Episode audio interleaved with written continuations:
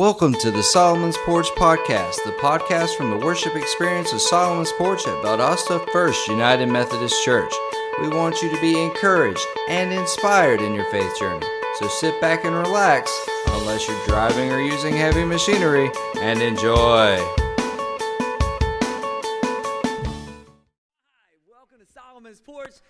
For the first time, uh, my is Kelly Barkle. I'm just a guest speaker. We have an awesome pastor that speaks most every Sunday, and she is wonderful as well. And so, listen, it's Father's Day, so I know Father's Day, a lot of mixed emotions because some of us, like myself, uh, maybe our father has passed away. And so, when it's an exciting day for some, some it's a time that we think and, uh, and have some memories. And so, I'm glad that you're here too and hope that you'll be blessed. We're in the middle of a series of talks called Summer at the Movies. So, we've been doing different movies each Sunday. My movie today is Rocky 5. Anybody seen any Rocky movie ever in your life? All right, at least one of them, at least one of six or seven, something like that. The Rocky movies, you know, Rocky 1 comes out and Rocky faces Apollo Creed and they go at it and Rocky comes out on top. And, and then we have Rocky 2 where uh, Apollo Creed ends up taking, he, he's the champ and he wants Rocky to fight him. And so he comes back and they fight again. And I don't know if you're familiar with Rocky 2, but in the ninth round, both of them fall out. And the official starts to count one, two. He gets up to five. And Apollo's out. Rocky's out. Gets to six. And Rocky starts moving a little bit. Seven. The music comes on. Da da da. Rocky starts coming to his knees. He gets to nine, and Rocky stands out. Apollo's still down, and Rocky becomes the champion of the world. And Rocky three, he fights Clubber Lang, Mr. T. I pity the fool, and he takes him out. And then Rocky four, we have this huge machine-looking guy, the Russian and Rocky ends up taking him out. And then we get into Rocky 5, and at the beginning of Rocky 5, it kind of shows where he beats the Russian. And listen, Rocky is on top of the world. He's the champion of the world. He's one of the most famous people on the planet. Everybody knows his name. He's got more money than he knows what to do with. His family's very close at the time. His wife loves him. His kids doing well. I mean, Rocky has got it going on. He doesn't ever have to fight again. Matter of fact, he's diagnosed with a brain injury, a severe brain injury, and is told he can never fight again. And then they're at Rocky's mansion, a huge mansion.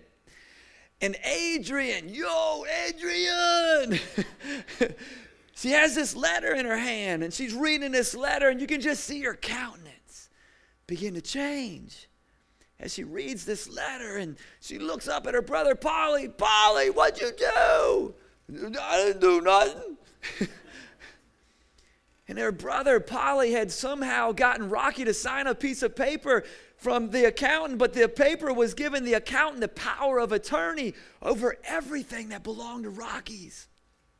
So, right at the beginning of the movie, we see Rocky lose, go from the top of the world to the bottom of a gutter. He loses everything, loses all of his money. The mansion is ends up that he thought it was paid for is four hundred thousand dollars behind. He's six years back on his taxes. The accountant embezzled all of his money on some real estate deals that didn't work out.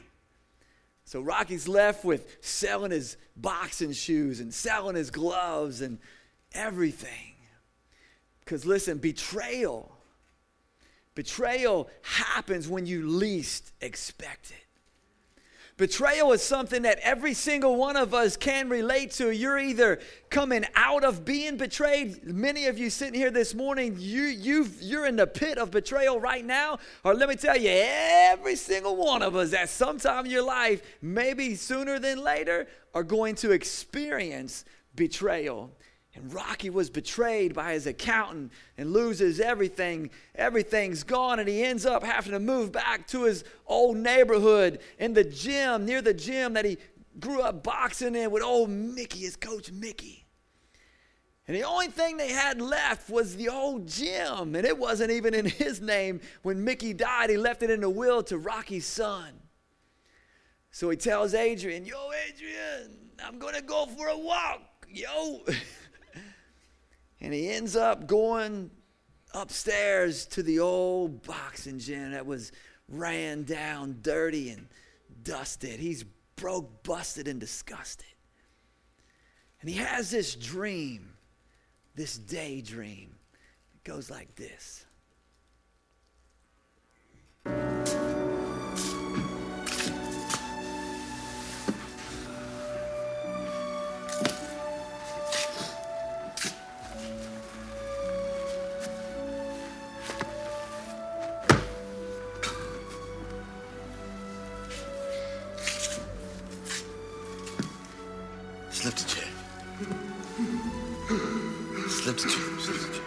Slip the jab.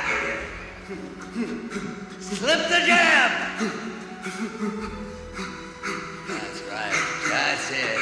Hey, I didn't hear no bell. Okay. All right, that's right. Slip the jab. That's it. Mental See that bum in front of you. You see yourself doing right, and you do right. That's pretty. That's very pretty. Tight. Ah, come here, Rock. My God, you're ready, ain't you? That Apollo won't know what hit him. You're gonna roll over him like a bulldozer, an Italian bulldozer. You know, kid, I know how you feel about this fight that's coming up. Because I, I was young once, too. And I tell you something. Well, if you wasn't here, he I probably wouldn't be alive today. The fact that you're here and doing as well as you're doing gives me, what do you call it, a motivation, huh? To stay alive. Because I think that people die sometimes when they don't want to live no more. Nature's smarter than people think. And nature is smarter than people think. Little by little, we lose our friends, we lose everything. We keep losing and losing till we say, Boy, I got no reason to go on. But with you, kid, got a reason to go on. And I'm going to stay alive. And I will watch you make good. And I'll never leave you. And I'll never leave you until that happens. Because when I leave you, you'll not only know how to fight, you'll be able to take care of yourself outside the ring, too. Is that okay? It's okay. Okay. Now I got a little gift for you. Oh, man. Now, wait a minute, wait a minute now. Wait a minute. Really, I don't need nothing. Look at this. See that?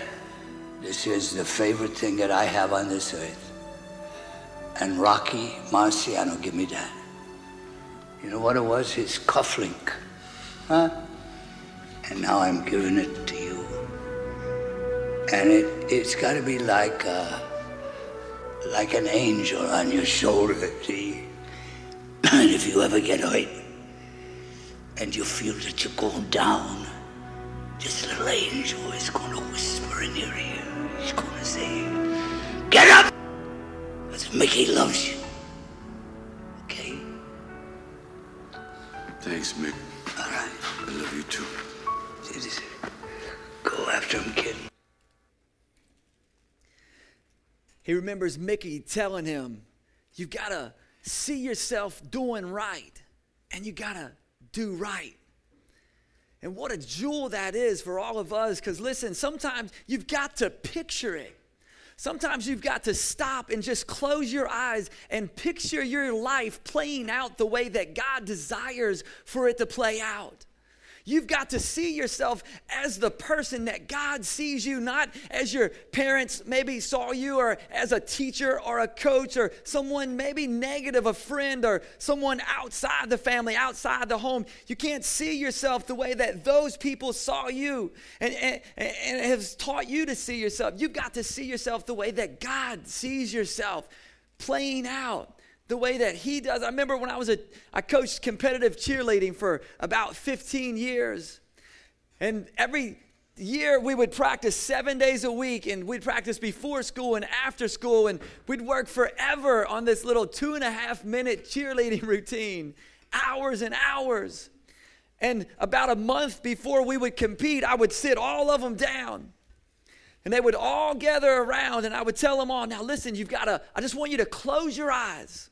We've got the routine down. We've got everything down. I want you to close your eyes. And next to me would be my cassette player. I'd push it. you have to look that up on Google, some of you, cassette player. I'd push that cassette player, and with the, everybody's eyes closed, we would play the music. And they would go through the entire routine. They would move every motion, every movement, every step, when they breathed and how long they breathed. Every tumbling pass was perfect. Every stunt was just right. Every pyramid stuck just perfect. Because I knew that if they could see themselves doing it the way it was supposed to be done, they would begin to believe in themselves, and chances were they would be able to live it out. And for some of you, listen, you've got to begin to believe that you can live this life that God has for you to live, and you've got to see yourself living it out. And with Him, you can live the life that God desires for you to live. So, listen, let me ask you this question How do you see yourself? How do you see yourself? Do you see yourself living out the plan that God has for you? Do you see yourself doing right? Do you believe that with the spirit of the living God inside of you that you can do all things through Christ who gives you strength? You've got to see it, to believe it and begin to start doing it. Mickey said that Rocky was his reason to live. He said, You're my reason to live. You're the reason, my reason to go on. What's your reason to go on?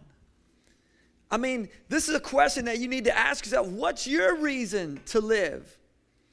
And so many of us in this room, I don't know about you, but there's been times in my life where I've been at a place low in the pit of betrayal. And I've asked myself, God, why do I even go on? What's my reason to live? And maybe you're in that pit now and you ask yourself that question in a tough time, listen, I think we have to make sure that the answer to that question isn't a person. It's not our spouse. It's not our kids. It's not our mom and dad. It, it, it's, not, it's not a person. It can't be a person because people let us down. I mean, that's the reality of life. And the truth is, is that betrayal comes at defining moments. And so you never know when it's going to come. How do you see yourself? What's your reason to go on? Have you ever been at a place in your life where you've had to ask that question? Is it, is it God driven? Your answer. Is it God driven? Is it God initiated? Is it God honoring? Is it Christ centered? Your reason to go on, your reason to live. Because God's the only one who's not going to betray you. God's the only one close to you who won't turn on you and push you into the pit of betrayal. He is who He is, and He does what He says He's going to do. He's no respecter of man. Betrayal, we've all been betrayed. We've all been betrayed. We've all been there. You will, if you haven't been betrayed, you will be. If you're never betrayed, it's because you've never loved, it's because you've never trusted. And that's no way to live either. That's a whole different pit that we put ourselves into. Betrayal is something that all of us have dealt with, are dealing with, or sometime in the near future will deal with. Betrayal hits at defining moments. You never know when it's going to come, and it just always seems as if it comes out of nowhere when, when you least expect it. When you think your marriage is the best that it's ever been, boom, that's when you find something out. When the relationship with your friend, you think, man, we've been BFFs forever, boom, that's when they do something behind your back. Some of you are teens and kids, and, and you think, man, my, my parents are great, my, my parent, you know, and then boom, something happens. Maybe they've gone through a divorce and you feel like that's a betrayal on you, and that throws you into this pit of betrayal. But it comes out of nowhere. It's defining moments when betrayal hits. And there's this guy in the Old Testament that knows all about betrayal, all about the pit of betrayal. His name is Joseph, old Joe from the Old Testament. Joseph, this guy, he's in this family, a very dysfunctional family. His family's so dysfunctional, they make the Kardashians look like the Brady Bunch. Again, some of you just Google Brady Bunch. So, I mean, they're a mess. They're an absolute mess. His dad, his dad's name is Jacob. Jacob in Hebrew, it means the cheater. And he gets this name uh, very respectfully. I mean, when they were younger, he cheated his brother out of his birthright for some beans and cornbread. His brother was hungry. you have to read the whole story. Later on, when they get a little older, his dad's about ready to die, can't see, and he tricks him into believing that he's his brother Esau and gets a blessing from his father. He's a cheater. And he's got 12 sons. And then he does what's a very dumb daddy decision. Anybody ever make a dumb daddy decision? Come on, I got to raise both feet. well, Jacob makes a dumb daddy decision, and he decides that he's going to have a favorite son. Out of 12, he's going to pick one to be his favorite, and he picks old Joe. As you can imagine, the 11 brothers are not liking this at all. Genesis 37 3 says, Now Israel, Jake, who is Jacob, loved Joseph more than any of the other sons because he had been born to him in his old age. He had made him a richly ornamented robe. Now, in America, richly ornamented robe, that's translated Ralph Lauren history. Joseph then he starts to brag on his brothers, brag to his brothers. Man, I'm better than you. You're never to be like me. Matter of fact, you're to bow down to me one day. I'm to lead over all of you. This is not going very well with his brothers. They are not liking this at all. What Joseph doesn't know is not only does betrayal come at defining moments, but what he should have realized is that when betrayal comes, it always comes by somebody closest to you. It always happens by those who are closest to you. When somebody close to you turns on you and pushes you in a pit. Betrayal comes at defining moments. Betrayal happens by people who are closest to you. The people who you say you would sit here, you would sit in a good moment at a good time. You would, if you were to make a list, you would say, "Oh, not this person. This person would never turn on me. This person would never hurt me. This person would never betray me. This person would never let me down. This person would never lead me on." Those are the people on that list that betrayal will come from. That's why betrayal hurts so bad and so deeply. Genesis 37 4, when his brothers saw that their father loved him more than any of them, they hated him and could not speak a kind word to him.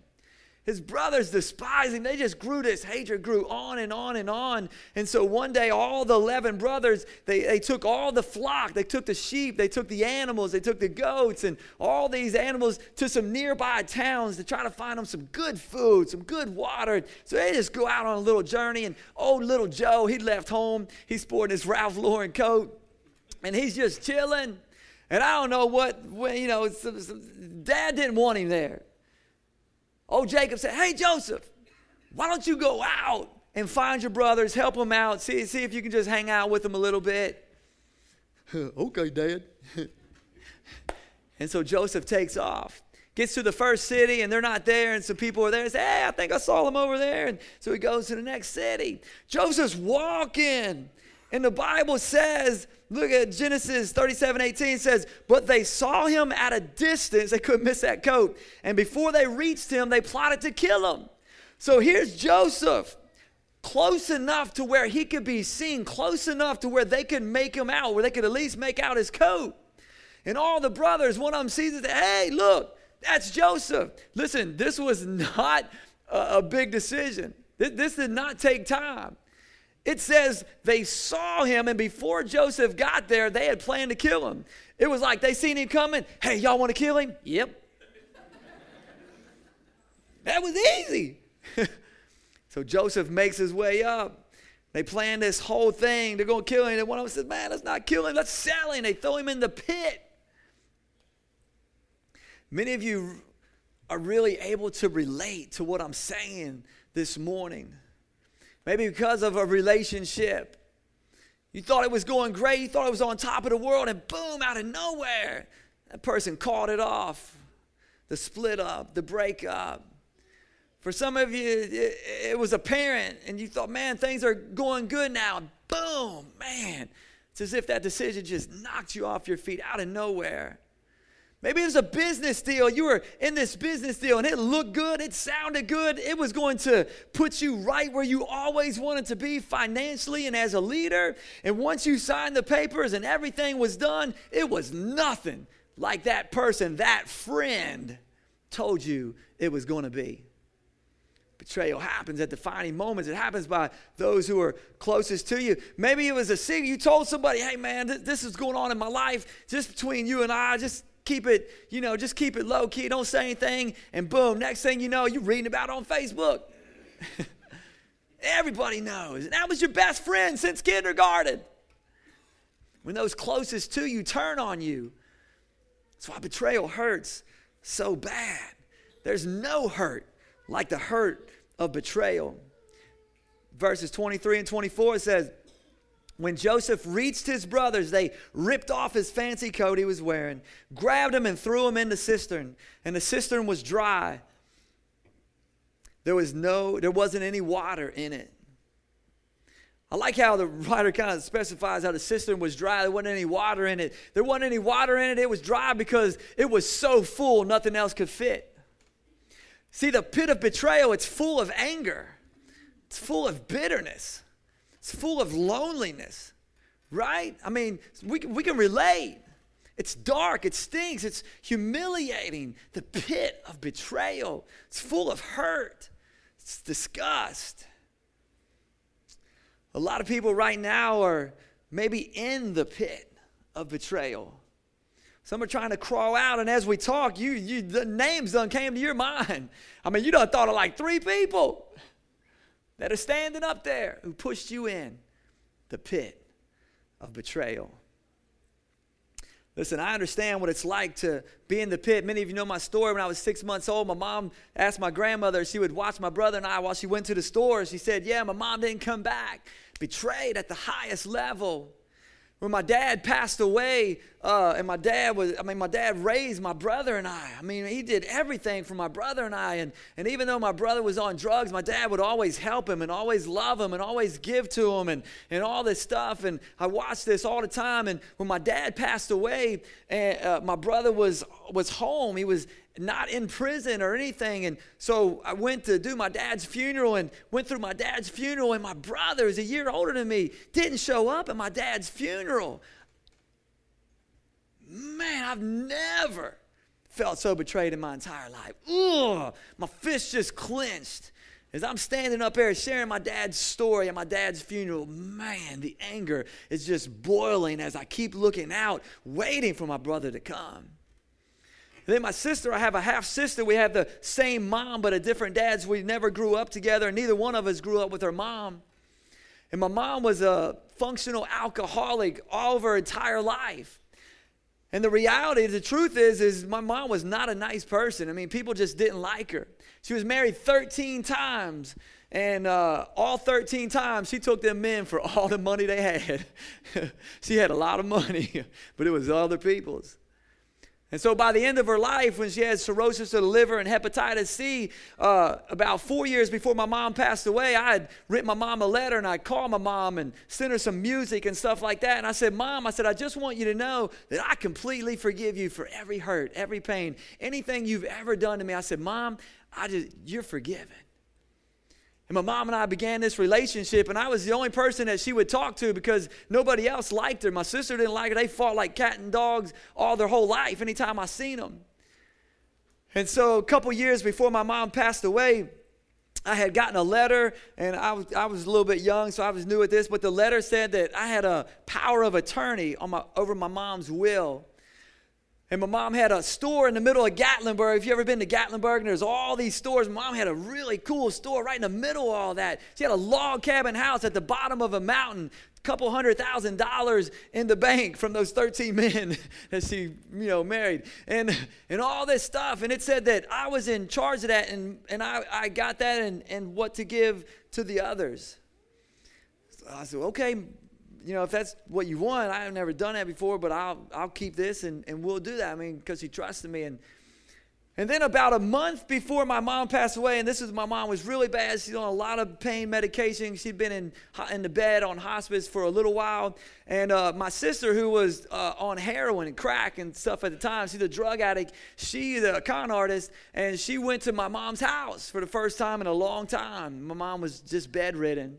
So, about two weeks before my mom passed away, I got another letter from the attorney. And it said that my sister, who's the drug addict, was the power of attorney and everything was hers and she could do with it what she wanted. And so I got a call a few days before my mom passed away and I went to my mom's house. And my mom was in the bed and uh, she only had uh, two days left at that time. And my sister was there as well. And I never said one word to my sister. That's been about 11, 12 years ago, and right now my sister's not on drugs, and I still haven't said anything to her about what she did. I had aunts calling me uncles calling me saying, Man, th- that's not even legal. You just do this and that. But I'd already learned that it's not worth it to live in the pit of betrayal. Even though within six to 12 months' time, my sister had lost everything to the drugs, never said one word to her. Because the pit of betrayal is not worth it. Because the longer you're in it, the more you resent the person who pushed you in it. And the longer you resent the person who pushed you in the pit of betrayal, the more you begin to resemble that very person and start to drag other people into the pit with you. And that's usually, come on, the people that you love the most. When you live in the pit, you begin to build all these walls around you, and you say, You know what? I'm never going to trust again. You build all these walls. You say, You know what? I'm, I'm just never going to give my heart again. You build these walls around you. You begin to isolate yourself. And the next thing you know, you're dragging others in the pit. And that's no way to live.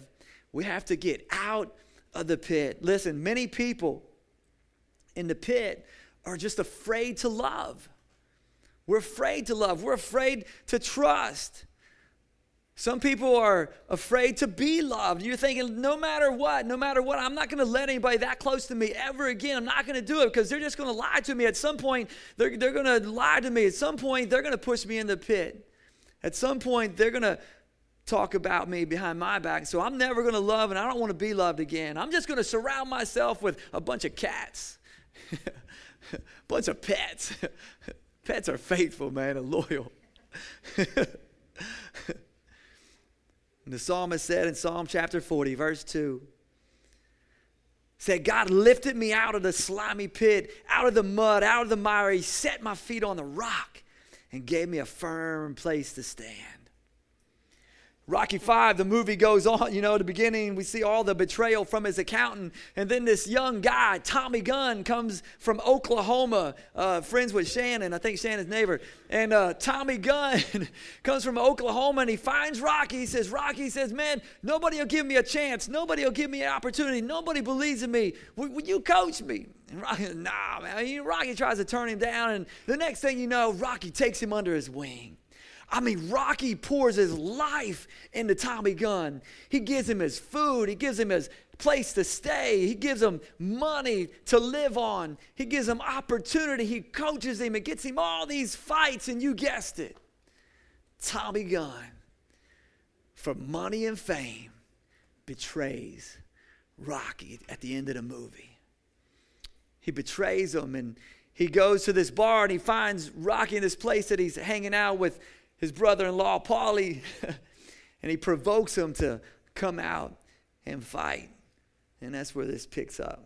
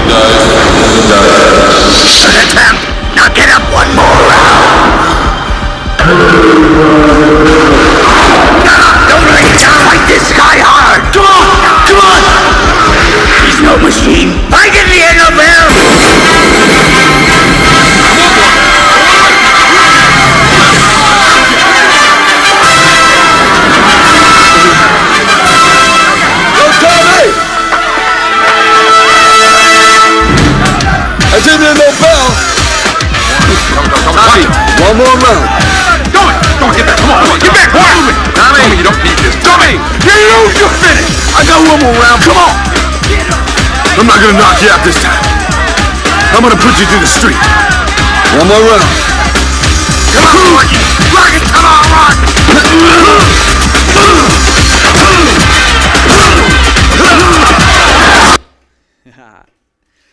Listen, wherever you are, if you're in the pit, coming out of the pit, sometime in the future, going to be in the pit, you need to hear that voice of God whisper in your ear Get up! Get up, you bum! Jesus loves you. Get up. Jesus loves you. Listen, when you are down, you need to know that you are not out. He, I love what he said when he said, Listen, I didn't hear no bell. and I think God is over, reigning over each one of us. And when, if you have a breath left in you, if you have breath to breathe, God wants you to know that it ain't over yet. Come on, look at your neighbor and say, It ain't over yet. Look at him. Come on.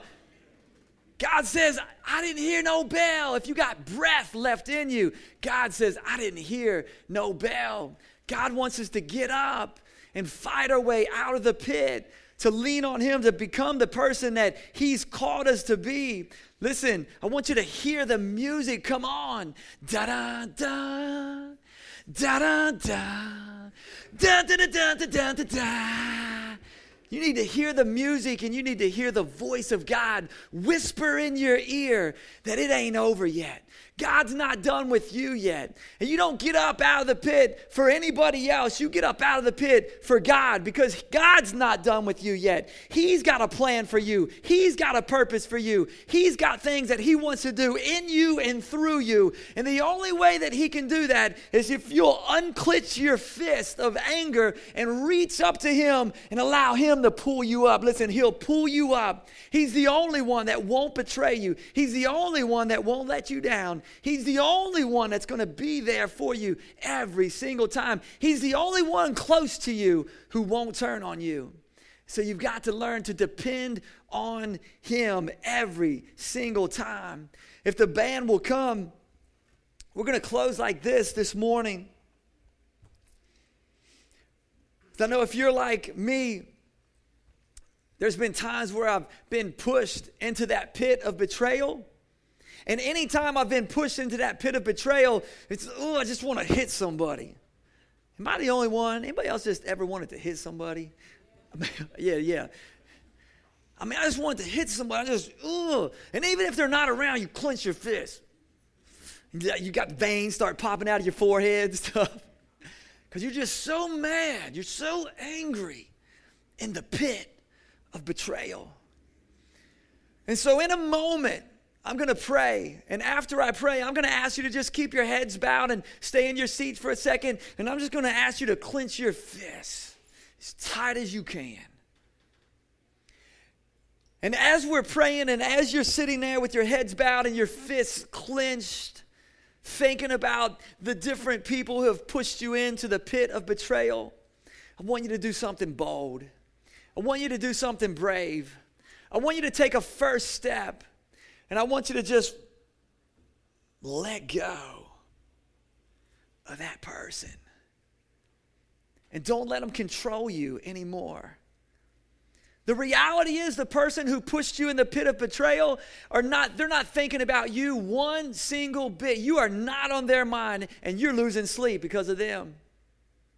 Now, a lot of times when we talk about this, you say, Kelly, you just don't understand, man, how bad that person hurt me. You don't understand what that person did to me.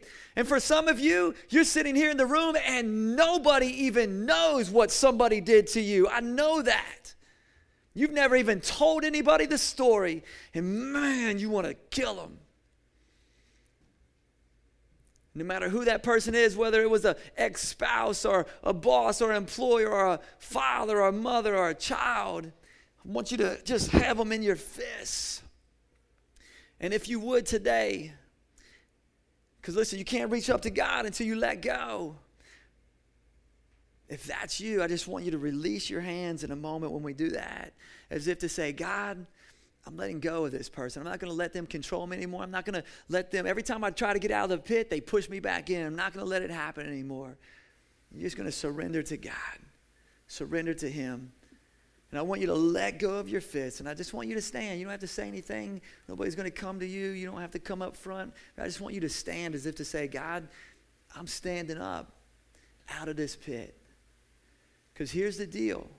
People will say this. People will say, I'm not going to do it, Kelly, because I'm not going to let that person off the hook. And here's one thing I'm going to tell you about forgiveness today is when you release that person, when, when, when you let go of that person, you are not letting that person off the hook. They're still on the hook. You know who you're letting off the hook? You. And you've got to let yourself off the hook to get out of the pit. So let's pray. God, I just pray in Jesus' name that the Holy Spirit would move in this place so many people, maybe every single person, God, can think of somebody who's betrayed them and pushed them into the pit of betrayal. Some, Lord, so many are here, and, and, that person is at the top of their tongue. That person just keeps pushing them back in because they keep thinking about it. They keep thinking about the hurt, hurt the pain, the anger. And God, in a moment, as we just clench our fists thinking about that person, I just pray that every one of us would come to a place in here this morning that we would not leave with our fists clenched. We would not leave in the pit of betrayal, but that we would release that person to you. We don't have to deal with them, but God, we release them to you to deal with them, and we'll let ourselves out, Lord, uh, off the hook and grab onto you so that you can pull us out of the pit. So, God, we can't get out on our own. Only you can pull us out and take us off the hook, out of the pit of betrayal. In Jesus' name, amen. Thanks for listening to the Solomon's Porch Podcast. We hope you heard some good practical news in this episode that you can apply to your life. If you'd like, we'd love for you to review our podcast on iTunes and share it with your friends. You can also support our ministry by going to theporchvaldosta.com slash give. Until next time, stay classy, listening friends.